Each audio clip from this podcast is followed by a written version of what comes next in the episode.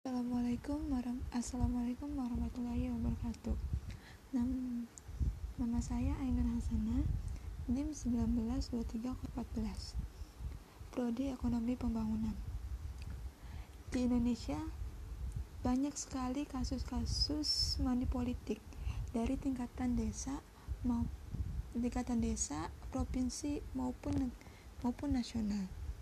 Di sini saya ingin membahas contoh contoh kasus money politik yang terdapat di Nunukan.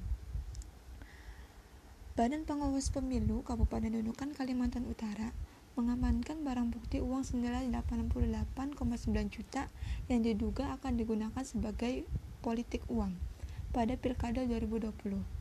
Jumlah tersebut didapat dari empat kasus, masing-masing dari tangkap tangan masyarakat sebatik barat pada 20 November 2020 dengan sejumlah uang dalam 50 amplop biru dan putih dengan total 25 juta.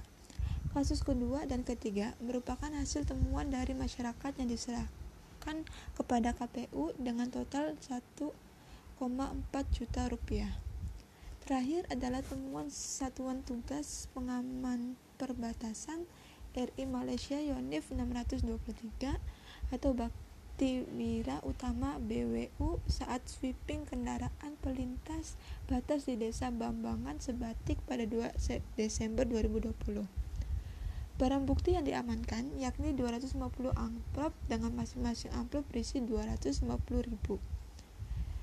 Selain kasus dugaan politik uang, Bawaslu Nunukan tengah mendalami kasus oknum anggota Dewan Perwakilan Rakyat Daerah daerah Nunukan yang berkampanye memanfaatkan kantor Bupati Nunukan dan gedung DPRD Nunukan.